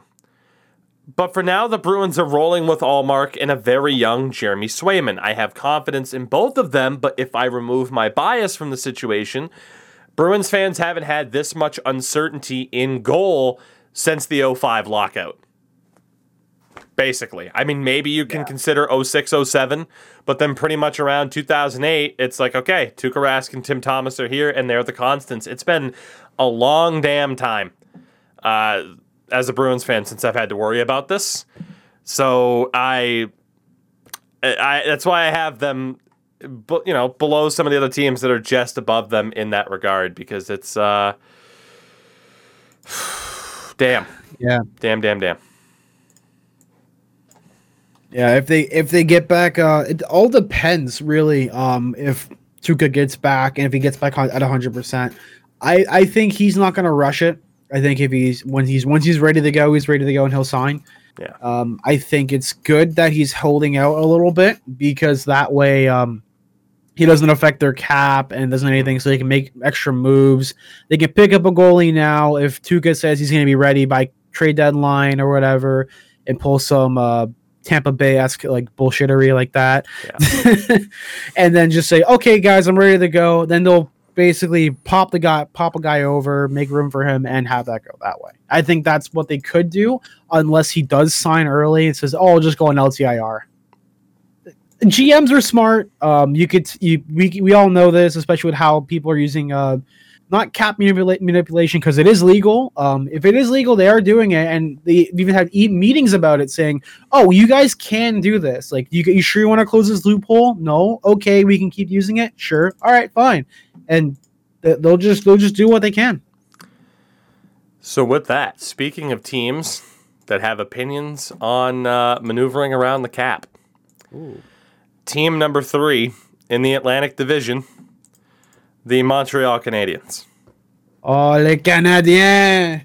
We lied about Carey Price so you wouldn't take him, stupid uh, Kraken! You thought he was fine. No, down. We got you. this, is what, this is exactly what my my like ten years of doing French immersion got me to. So I can do a perfect impersonation. There you go. Perfect. Thanks, mom. So this might be controversial, of course, having the Habs ahead of the likes of the Bruins and the Panthers. I am well aware of that. It's not to win over any brownie points. We'll talk about their moves. They were very, very busy at the draft. Aside from that, the big pickup, uh, Christian Dvorak from the Arizona Coyotes. In Big. terms of other people joining the team, Cedric Paquette, David Savard, Mike Hoffman, Mathieu Perreault, uh, and most recently Sami Niku. Players leaving the team, uh, Cale Fleury, of course, to the Seattle Kraken, Phillip Danault to the LA Kings, Corey Perry to Tampa, uh, Jon Merrill to Minnesota, Thomas Tatar to the New Jersey Devils, Ah, uh, Jesperi Kotkaniemi to the Carolina Hurricanes, yeah. uh, Small move. and then Michael Frolik to St. Louis on a PTO, Erik Gustafsson to the Islanders on a PTO. They've had an interesting offseason. I will say that. I shockingly don't rate their offense as a top four offense. I think I have them probably in the five spot. Um, it's interesting, their offense. I'll say that. That's yeah, fitting. Yeah, Brendan Gallagher, who I think is tremendous. Tyler Toffoli was fantastic last year. And call it a hunch, man, but I think Mike Hoffman could do this year what Tyler Toffoli did for them last year. I just, I got a sneaking suspicion that's going to be a very good move for them. Then you have Nick Suzuki, who's already good and will probably elevate himself into that great category very soon. Uh, Dvorak had solid numbers for Arizona, so you presume he'll probably do better on a better team. Right. I still have doubts about Josh Anderson long term, but he was pretty damn good for them last year when healthy. Uh, and, and then there's Cole Caufield, you know, probably a, a favorite for rookie of the year. And then Jonathan Drouin, who's returning from his leave of absence, and there's a chance that we see him be the best version of himself that we've seen yet. Uh, Armia and Lehkonen aren't consistently amazing, but we know they can go off. Like Armia was great in the playoffs Oh yeah. like the only real question marks I have are with like Jake Evans and Cedric Paquette.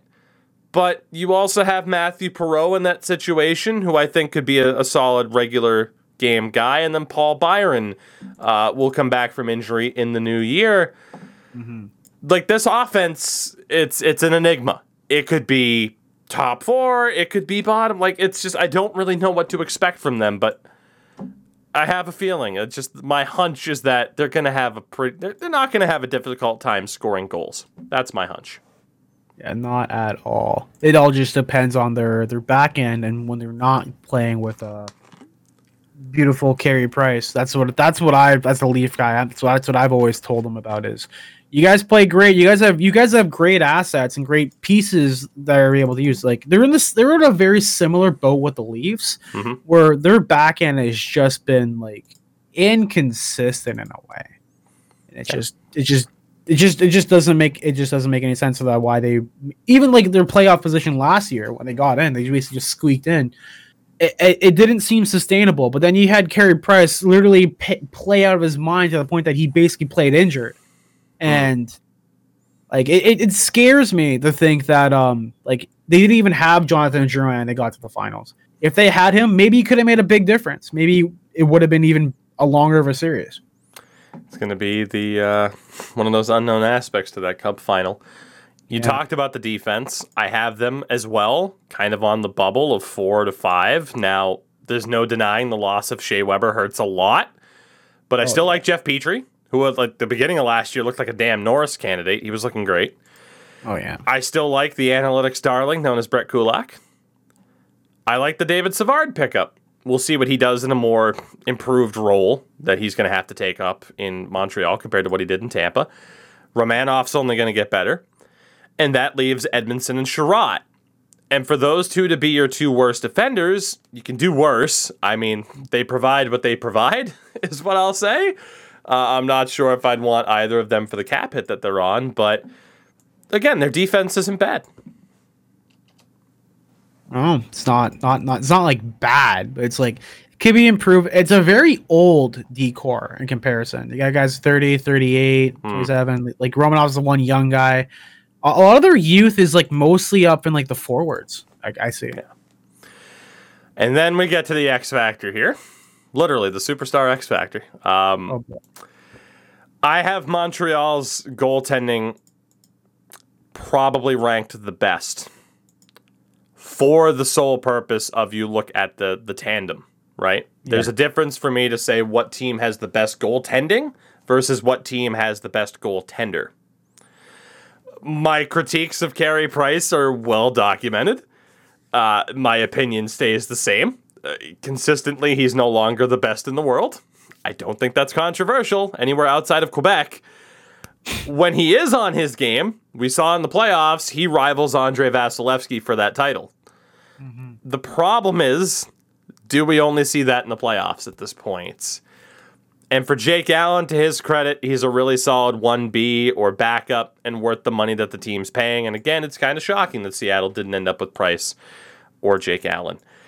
But I mean, again, I don't think Carey Price day in and day out is the best goalie in the world, but on his day, who knows what can happen. But the fact that he has Jake Allen behind him to take the pressure off uh, is a hell of a situation for the Habs. It's a, a positive situation for the Habs, I, I should say. Really. Yeah, just like when the, when they when he's on, he's on, but when he's off, oh god, he's off. It- like the numbers don't really show it. Like goal against average, like it's one thing, but the save percentage kind of shows it a little bit more, especially with Price. Where when he's when he's on, like he's like lights out. Like you, you're winning that game. You're you're you're winning it through. Like look how look at how he just carried them through the Toronto series. Like he was he was just off for a little bit, and then just when he needed to be on, he's on. He has a perfect switch just to like hop in there and just get the job done. But it, it makes you wonder if uh, if if they had the chance to run a like a three goalie tandem and give Price less less time or pay uh, less not obviously not like pay they already pay him 10 mil a year but give them like less opportunities to play during the regular season and have them push up for the more for the playoffs Hmm. I mean, granted, because of their cap situation, they can't really do that. But in a perfect world, I probably think they would be doing that. So with that, Endo, that leaves two. The team I have in second in the Atlantic Division, the Toronto Maple Leafs. Ooh, That's fair. Like, come on. that's fair. That's That's, fair. very fair. there should be like an asterisk on there, and it says not not past the first round. Because God Almighty, if we don't get past the first round this year, Well, we'll, we'll talk. We got a couple of things to talk about the Leafs here as we're getting close to the end of the show. Obviously, it's just Toronto and Tampa to talk about now. Uh, The Leafs off season highlighted by the acquisition of Jared McCann, only to lose him in the expansion draft. Uh, aside from that, you look at uh, players joining uh, the team, and they've they've had a lot. Uh, Petr Mrazek from Carolina.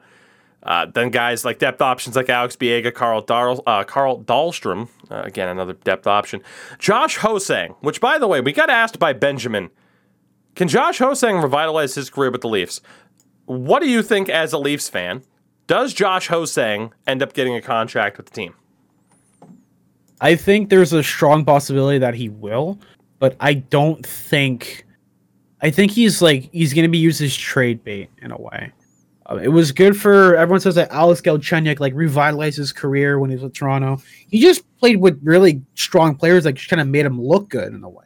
He did have that big turnover in the playoffs, uh, which basically caused Game Seven. I think it was it caused Game Seven or Game Six. Can't remember which one. So that's a big gaff on him. Uh, but I think, I think Hosang would, if he does get a contract out of um out of camp and out of the preseason, this will be his first like chance to show that he really is still that top dominant like first like not first overall but first round pick that he was expected to be. Because there's always an asterisk around him whether it was like a, a personality thing or there was just like your skill and being like a little, little level headed uh, i think he could do well. I really do hope he does well especially with um with the buds but i y- you never know maybe Lou was right with keeping him down. Maybe Lou was wrong. Uh, it, I, I just think he's got to take this moment and run with it. So far, um, out of the preseason, he's been doing really well. He's been helping uh, Michael Bunting, who was also a, like a surprise player, get that hat trick here tonight. But then again, it's preseason. Yeah. If I get the hat trick, doesn't really mean he's going to be a superstar or anything. Hmm. Unless you're Auston Matthews getting four, like five goals in your first NHL game. I don't know. In terms of other additions that are around with the team right now, I'm not going to clarify PTO or not, but Curtis Gabriel, David Kampf, Michael Bunting, Mike Amadio, Brett Seney, uh, Kase, and Ritchie, like all these guys, Nikita Gusev, that might make the team. Like, just throw everything at the wall and see what can happen. In terms of players that left the team, obviously Jared McCann. Cover your ears, Endo, for this one. I'll, I'll let you know when you can listen again. Zach Hyman, Oh, I can still hear it. Fuck. Uh, they also lost Zach Bogosian, Frederik Andersen, Nic Petan, Nick Foligno, David Rittich, Calle Rosén, Riley Nash, Stefan Noesen, Joe Thornton, Scott Sabourin, and Alex Galchenyuk. Just We Constant flux. Fire. constant joining, uh, constant arrivals and departures. That said, when looking at this team, I have them as a top three offense in the division, of course. Uh, Matthews, Marner, Tavares, Nylander, dare I say Michael Bunting. Um, the first four are fantastic players. And hey, all aboard the Bunting hype train. Why not? Uh, but from there, room for concern. Uh, I won't be surprised if Nick Ritchie does well, or Kase for that matter, if he can stay healthy. Um, I don't mind Engvall and Spezza for the bottom six, but you look at questions. Are there questions about Ilya Mikheyev? Yes. Are there concerns about Alex Kerfoot and losing, you know, keeping him over losing McCann? Yes. Are there concerns, I'd say, about David Kämpf and Wayne Simmonds? Yes. Uh, so perhaps too many concerns, but still a top three offense in the division. Yeah, I, I believe in my boys. I, I treat them as my sons, but uh, it just doesn't. I just this is definitely a team where it's like they've been saying we need to win now. We need to win now. This is the year where you basically say we need to get this done because like just recently, uh, Sheldon Keefe just just re-signed for I think another two years. And you're now looking at Dubas, and Dubas's master plan is basically finally in fruition. You have no contracts left over from uh, from Lou Lamoriello. Nothing. This is your whole clean slate. This is everything. This is basically like your your your prodigal son. You have to get it done now. If you don't get out of the first round, there there's already people asking for your head, but now there's going to be a legitimate riot down at uh, Air Canada Center or Scotiabank Arena, just with just basically calling for like not even your head, just like a- anything it, it's it's it's unfortunate. It's very unfortunate that we're in a situation with a team that's in such a drought, um, almost on sixty years now. So My I, I question just hope they do well. to you is Pierre LeBrun reported that Sheldon Keefe has agreed to a two year contract extension as the head coach of the Leafs. He was entering the final year of his deal. He is now signed until 23 24. If they don't make it out of the first round this year, though, the presumption is that Kyle Dubas is gone, Oh yeah, which makes you think that Sheldon Keefe would he stick around because obviously whenever a GM's hired, they always bring in their guy. Like this really seems like it's it, right? Like this Yeah. has to be the year that some progress is made or shit's going to hit the fan. know, we, we've had record-setting record-setting seasons uh, over the past what two three years and everything, but when we just come to the playoffs, it's just like like nothing. Like all for naught. I'd rather at this point, I'd rather the Leafs squeak in with a with a wild card spot. I remember the word now. Uh, I remember they squeak in with a wild card slot and just kind of be there, but still be able to go up and dominate or get through and get past the first round. I, if they get past the first round this year for me, it, it will be the equivalency of uh, Montreal winning one single game in the Stanley Cup final, having a riot. that that will be the equivalency for me. Just I will be I won't I won't go fucking flip cars and smash cop cars. Trust me, I don't need to do anything with the police alone right now as the way it is. Just absolutely just yeah. I, I hope to God they get it this year. I, I, I don't want to pray, but I, I might I might pray. So what you're saying is we're going to have to review the all or nothing episodes, right? Yes. Coming soon to this channel. Who knows? Maybe we do that as a Patreon exclusive. We review all or There nothing. That'd be pretty fun. Um, Yeah. Quickly for the rest of the Leafs, their defense. Honestly, I think they have a shout for maybe on paper having the top defense in the division. Don't shoot me. Um, but Morgan Rielly, TJ Brodie, and Jake Muzzin. That's a really goddamn good top three. Even if, you know, Rielly, more of the offensive defenseman, but, you know, that trio gives any other defensive trio in this division a run for their money. Justin Holl is fine. The questions are Sandin and Dermott. I like them both. They are question marks. So if you didn't want to rank Toronto one, two, or three, I'd get it. Um, but you know, we'll see. The big three need to be the big three, and Sandin and Dermott really need to step up.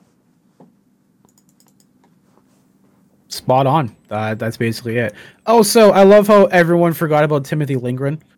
Oh, yeah, Everyone forgot about Liljegren. Where it's just Poor like, ah, he's out of there. Yeah, whatever. We got, it's like we have Swede, but the better Swede. we have Dalba Swede. Yeah, I feel bad for him. So goaltending for the Leafs then. I have them kind of middle of the road right now because Peter Mrazek, uh, Mrazek I've mentioned is is an enigma. Uh, he is capable of putting up really solid numbers, if not fantastic numbers, but he is also capable of the opposite of that. So tell me, Endo, how much, uh, how how different is he really from Freddie Andersen? Ooh, that's a good. Off of that description, Off of how that different is he? Oh man, not that much. I just hope the me- I hope the media doesn't just mess with him. They already like him so much. The fans like him enough that he has two sets. He has two sets of gear. Uh, one for home, one for away. So that way, like he gets the full solid blue with the white stripe for the home, and then for the away, he has the all white with the blue stripe, the inverted basically. Hmm. It, it looks very clean. Uh, he's definitely becoming an easy fan favorite. Um, I think I hope to God that they don't chew him apart because he's he's here for like a good like two more years. Campbell's contract expires. Um, everyone loves Campbell because he's so easygoing, so nice and friendly and all that. I I think uh, I think what they might do uh, is try out Mrazek, or they might do a play play and you stay, win and you're out kind of circle. They did that for a bit with uh, with Campbell after he lost a few games uh, with uh, with Freddie while he was nursing an injury, uh, and hopefully it's it's all smooth sailings from here. I was gonna say, um, you know, I still like Jack Campbell quite a bit. It's a good situation, but of course, it's the Leafs, so there are questions in goal. Uh, quickly here, because we are having to wind things down on this particular uh, show, this particular episode. I do want to talk about the team that I think I and everyone else will have number one in their particular division, the Tampa Bay Lightning, who underwent Oh, quite an offseason of change. You lose Barclay Goodrow.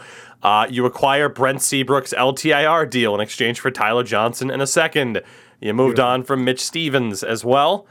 Um, other players leaving, I mean, you lose Yanni Gourde to Seattle. Uh, Luke Schenn to Vancouver, Blake Coleman to Calgary, David Savard to Montreal. Uh, there were a lot of changes. Curtis McElhinney and Anders Nilsson both retired. Granted, Nilsson didn't play last year due to concussion issues. Uh, Joining the team, Pierre Edouard Bellemare, Zach Bogosian, uh, Andrej Sustr randomly came back. Wait, Bogo went back. Oh yeah, Bogosian, Bogosian's on uh, on Tampa. Yeah, Bogo won a cup, and then he went, "Okay, I'm gonna go with the Leafs." and it said I screwed up, Went, man. he went, "Fuck this, I'm out." Uh, Charles Hudon, the Leafs, uh, not Leafs legend, excuse me, Habs legend, uh, ended up signing with the team. They got Brian Elliott, Remi Elie, Corey Perry. Like there was a lot of changes on Tampa. Um, uh, not controversial. I probably have them with the league's or the division's top offense. Uh, the train just keeps rolling. It's, it's Point, Kucherov, Stamkos, uh, the latter two when healthy. Killorn's fantastic. Cirelli and Joseph are great. Maybe some questions about Andre Palat, but I wouldn't bet against him. Uh, you have Ross Colton and Alex Barré-Boulet, who are probably going to be great because, of course, they are. Those are just the two new guys for Tampa. Where it's like, hey, they're great now, and everyone's like, what the fuck? Where'd you find these guys? Um, Bellemare is a decent pickup, and then that leaves like Perry and Maroon, who aren't what they used to be, but they're still effective in their own ways. Uh, the monster really hasn't been all that weakened. It, it sucks. Not really. Oh God! And then defensively here, because like I said, we'll run through this. Um, honestly, I have them probably as like a middle of the road defense, dude. Like Victor Hedman, we talked about it based off of like the EA ratings. Is he what he used to be? Yeah. Is he playing with an injury? Uh, did, did he turn it on for the playoffs? I don't know. Like maybe he's elite, maybe he's not, but it's, still Victor Hedman. He'll win the Norris this year because I'm even questioning it. Ryan McDonagh's still really good. Erik Cernak's really good. Sergachev's still okay. Uh, then you have like Rutta and Bogosian who are meh, which is where maybe Yeah. the opening is there to say, hey, what about Toronto's big three? They're gonna be fine. And then in goal, I have Tampa with the second best goaltending in the division. They do have the top goaltender in the world, and Andrei Vasilevskiy. That's not controversial to say, but I just don't know about Brian Elliott as a backup. Whereas, like when I said Montreal, Price and Allen, in terms of a tandem, I have more confidence in that than Vasilevsky and Elliott. Not to say I don't have confidence in Vasi. And uh, GM Julien BriseBois has agreed to an extension with the team, uh, of course. So, uh, and uh, your, your thoughts on Tampa here as we as we wind down this show. Again, no controversy at all to be like, Ta- Tampa good, Tampa good. Ta- Tampa, Tampa, good. Tampa could repeat, maybe. There's a small chance they could repeat. They are very strong. Uh, they did lose a few key pieces to keep some salary and have some room over there. Um, it's, I think they could do well. It all depends on the season. You never know, especially in a sport like hockey, where you could have an up, you can have a down, and just go right through. Like what Saint? Remember, St. Louis got through, and they just got a massive hot streak and winning the cup. So anything's possible. I would love to see them do a three-peat over as much as it's like as it's like counterintuitive. I'm a Leaf guy and say like, oh my Leafs if they don't win, whatever. But if they see a three-peat during like a salary cap era like this, like back to back to back, that's gonna be ridiculous. I feel like there might be some uh, strengthening with the CBA agreement next time that comes around over this stuff because they're gonna try to stranglehold them as much as they can. Yeah, yeah. I mean, if Tampa wins three in a row, then it's over. The rules, the rules are changing for sure. Oh, like, yeah. There's, there's no way that that's gonna stay otherwise. Um, so again, hey everybody, thank you for sticking with us here on this first show. We are gonna wind things down. Sorry that we didn't uh, verbally blow Tampa too much, but come on, you guys don't need it at this point um, again, it's going to be different around here. Different show, different vibe. We're going to figure things out as we go along. But um, Endo, again, I mean, I'm, I'm glad to have you here as a part of the show. You were going to be here today no matter what. Turns out you're just sticking around. yeah. And uh, man, I'm looking forward to what this turns into. I am too, but you should also look forward to keeping yourself maintained with Manscaped. That's right, baby. I, you know what's funny? I've been doing these like plugins for Manscaped on Tugi's channel as a joke, but I can do it finally for real now. This is actually I'm actually kind of hyped. Like I'm actually getting kind of ready. So hopefully I don't blow this now. Uh, so if you're looking to clean up real nice and good for whatever reasons, uh, you need to go to uh, manscaped.com and use code Tugi for 20% off and free worldwide shipping yeah, you got the lawnmower, you got the ball toner, you got the. I don't have the script in front of me, so I know, but I know it's a really great product. I'm looking to get mine next week, actually, so I'm gonna use that code Tugi at checkout, 20% off your order for free worldwide shipping. There you go. Absolutely beautiful. He's a natural. Everybody, he fits in already. Uh, again, hey, thank you so much for joining us here. We will be back next week for our last two, the other half of our season uh, prediction shows. Of course, next week, the Metro and the Pacific. Very much looking forward to that. Again, a big thanks to Manscaped for sticking with us. A big thanks to you for sticking with us here uh, through this period of change. We'll see you all next week. Endo, you have the last word. What's it going to be? Uh, uh, follow me on Twitch and uh, Twitter uh, at Endo Mills.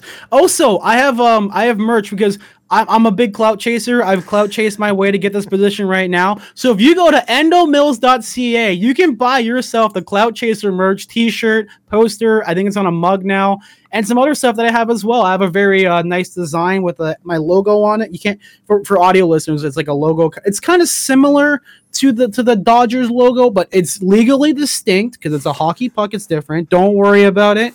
Just check it out. Endomills.ca. It's beautiful. I made it with my heart and my sleeves. Uh, That's that's all I got. We'll see you next week, everybody. See ya.